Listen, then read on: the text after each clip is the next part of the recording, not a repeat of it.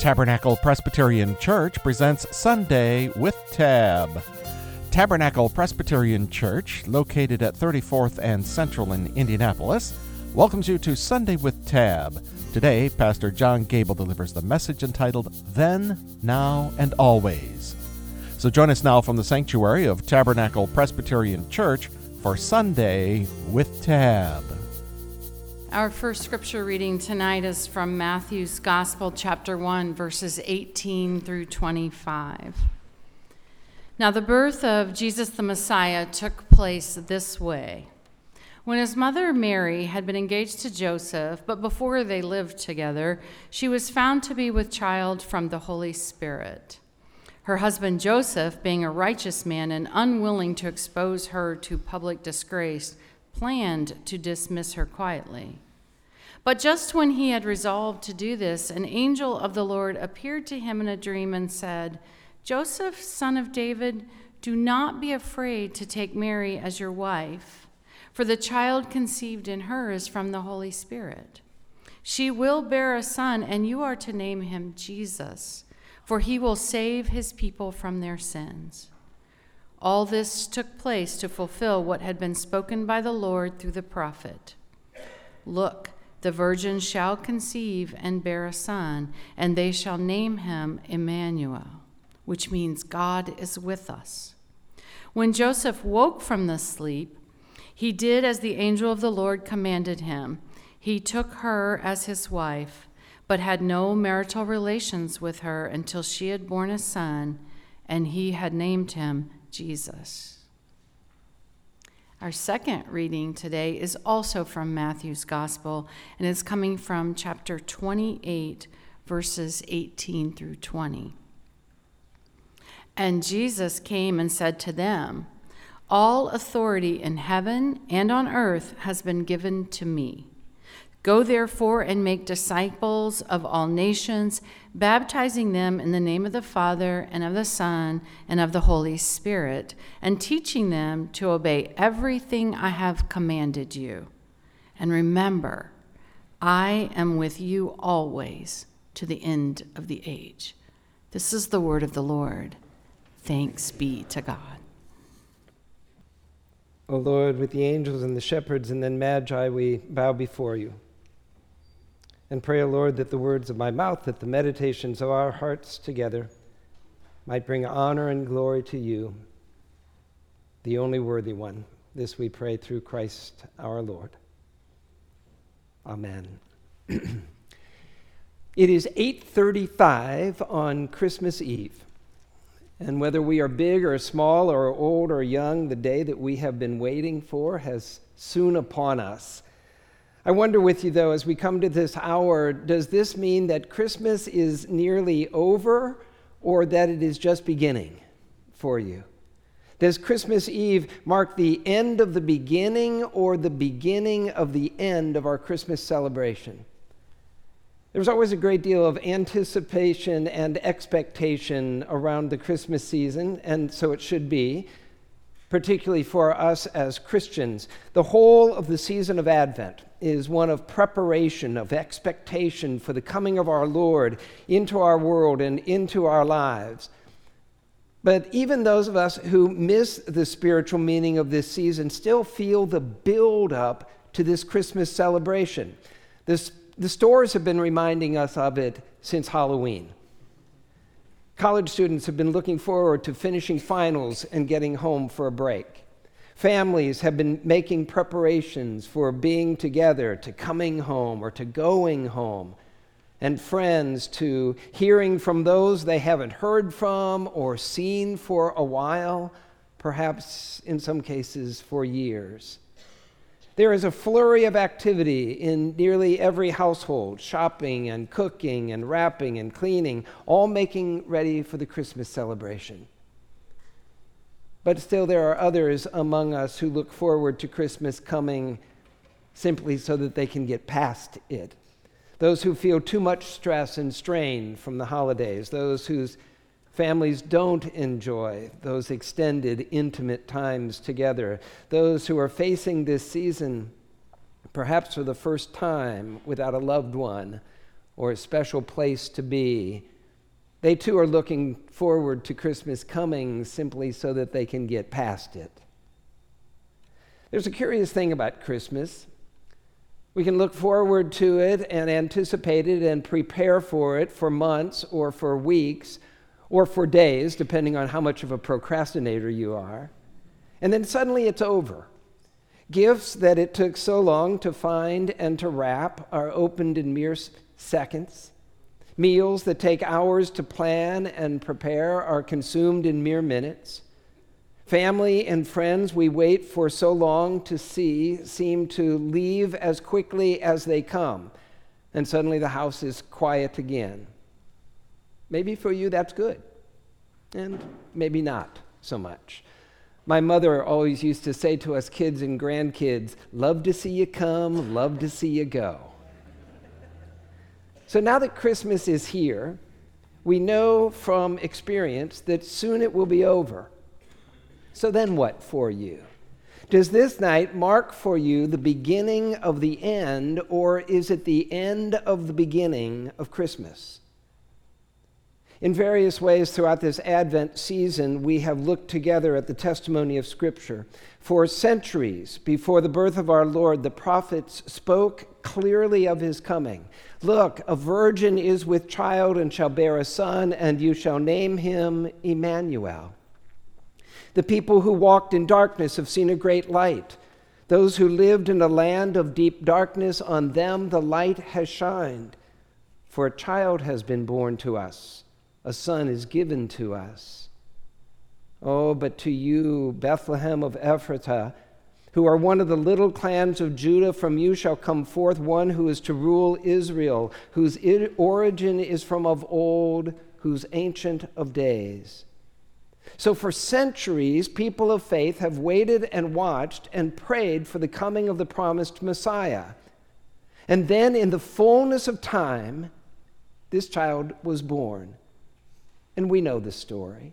We know the story of Mary and Martha, of, of Mary and Joseph, of angel visitations and choruses, of mangers and shepherds and magi and a star. Centuries of hopeful waiting and watching and praying led to the manger in Bethlehem and the birth of the Christ ch- child. But again, did this long expected, much anticipated holy birth mark the end of the beginning or the beginning of the end? As the angels returned and went back into heaven, the shepherds to their sheep, the magi present their gift and go back home and that first Christmas was over. After centuries of waiting, then what? Peter Marshall once said, Nothing is over quite like Christmas when it is over. Is that all Christmas was for them then? Or is for us now? A great build up for a single day, a special event that when it is over, it suddenly ends like any other day? Just another day wedged between all of the others that we then simply clean up after and then start the timer again in preparation for next year. Same time, same place, same station. No. That is not what Christmas was for them then, nor what it should be for us today. Our celebration this evening is not the beginning of the end, it is the end of the beginning. Christmas begins again tomorrow just as it began long ago in a humble cattle stall in Bethlehem. This day, this birth marks a new beginning. Theologian, theologian Karl Heim gives us a helpful image that in the coming of Christ, the lightning has flashed, but the thunder of God's final victory is yet to sound. We know that lightning and thunder form one event. Advent reminds us to look back with faith to the coming of Christ at Bethlehem, and then to look forward with hope to the final victory of Christ in the future. And while these two events seem to be so different and distinct from one another, in the economy of God, they are but one event. Christ has come, Christ will come again, and in the meantime, between those two great events, we become part of the inbreaking of God's kingdom into our world and into our lives. Consider again our two scripture lessons for this evening. The birth, of narrat- birth narrative is recorded for us in the first chapter of Matthew's gospel, and then the great commission of our Lord at its conclusion. In the first, we hear of God's coming to be with us. And then in his ascension, we hear of his promise never to leave us. By the ministry and indwelling of his Holy Spirit to all who receive him by faith, he promises, Remember, I am with you always to the end of the age. That Christ is with us then, now, and always. So, regardless of how we view our celebrations, Christmas is only a day if we make it a day. It is only over if we let it end.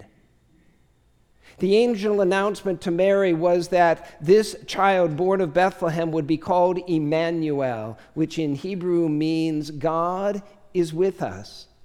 The Christmas story announces that God is with us, not just for a moment in time, not just for a span of years, not simply for one day a year, much less one hour a week, but the promise of Christmas is that God is with us then, now, and always. I told a story a number of years ago that I can't quite get out of my mind, and so I believe it is worth repeating. It's the story of two American teachers who in 1994 were invited by the Russian Department of Education to teach morals and ethics based on biblical principles in schools and prisons and businesses as well as at a large orphanage where over 100 ban- abandoned and abused children were left in the care of a government run program. They tell of their experience in their own words. I quote, It was nearing the holiday season, so we told them the traditional Christmas story, and they were hearing it for the first time. We told them about Mary and Joseph arriving in Bethlehem and finding no room in the inn and how they went to a stable where the baby Jesus was born and placed in a manger. The children and orphanage staff sat in amazement as we listened as they listened to the story. Some sat on the edges of their stools trying to grasp every word. When we finished the story, we gave the children three small pieces of cardboard to make a crude manger. Each was then given a small paper square cut from yellow napkins, which they carefully tore into strips and laid in the manger for straw. Small squares of flannel cut from an old night, nightgown were used for the baby's blanket. And finally, we gave each of them a small doll like baby cut from tan felt that we had brought from home. One of the teachers then continu- continues the story in this way.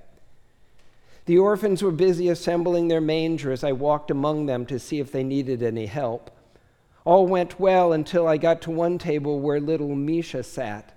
He looked to be about six years old and had finished his project. And as I looked at what the little boy had made, I was startled to see not one, but two babies in the manger.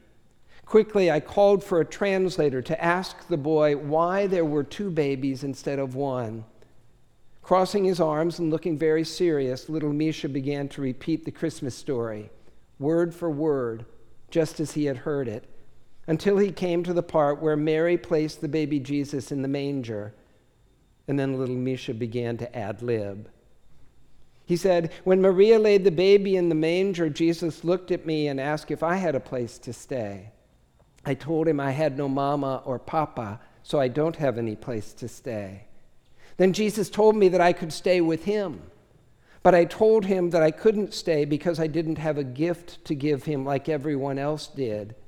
But I wanted to stay with Jesus so much. I thought about what I had that I could give him as a gift. I thought maybe if I keep him warm, that would be a good gift. So I asked Jesus, if I keep you warm, will that be a good enough gift? And Jesus told me, if you keep me warm, that will be the best gift anybody has ever given me. So I got into the manger with him. And then Jesus looked at me and told me I could stay with him for always. As little Misha finished his story, his eyes filled with tears, and he put his hands over his face. He had finally found someone who would never abandon him, never abuse him. He had finally found someone who would stay with him for always. Friends, that's the message of Christmas, isn't it? That God's promise through the ages was fulfilled on that Christmas day. That the one for whom people of faith had been waiting and watching and praying had finally come. But this birth was not the end of the story, it was just the beginning, and we are living in it still. The message of Christmas is this that God is with us not just for a time, not just for a season, much less a day, not just for then, not even just for now, but for always. And that, my friends, is the best good news we will ever hear. Thanks be to God. And let us pray. Our Lord God, we thank you that you have cared enough about us to bend down to come to us in a way that we could see and know and touch and love and understand, one who would be with us then, now, and always. May we know, hold on to this promise, for the promise is sure in you through the child of Bethlehem, even Jesus Christ our Lord. Lord, on this holy night, hear our prayer. You're listening to Sunday with Tab, a production of Tabernacle Presbyterian Church in Indianapolis. We hope you have found inspiration and comfort in today's program. There are many ways to enjoy today's message again. Subscribe to the Tab podcast on your favorite podcast app or go to tabpres.org, tap on the graphic marked Sermons, and select the sermon you wish to hear. While there, you can also view the entire worship service. We invite you to join us for worship this morning at Tabernacle Presbyterian Church. We're located at the corner of 34th Street and Central Avenue in Indianapolis. At 8 a.m., we have a communion service in the chapel. And at 10 o'clock, a beautiful worship service in the sanctuary. The 10 o'clock service is also live streamed on our YouTube channel, Tab Indie. For all information on the services and streaming, go to tabpres.org. That's T A B pres.org. Thanks for listening, and join us next week at the same time for Sunday with Tab.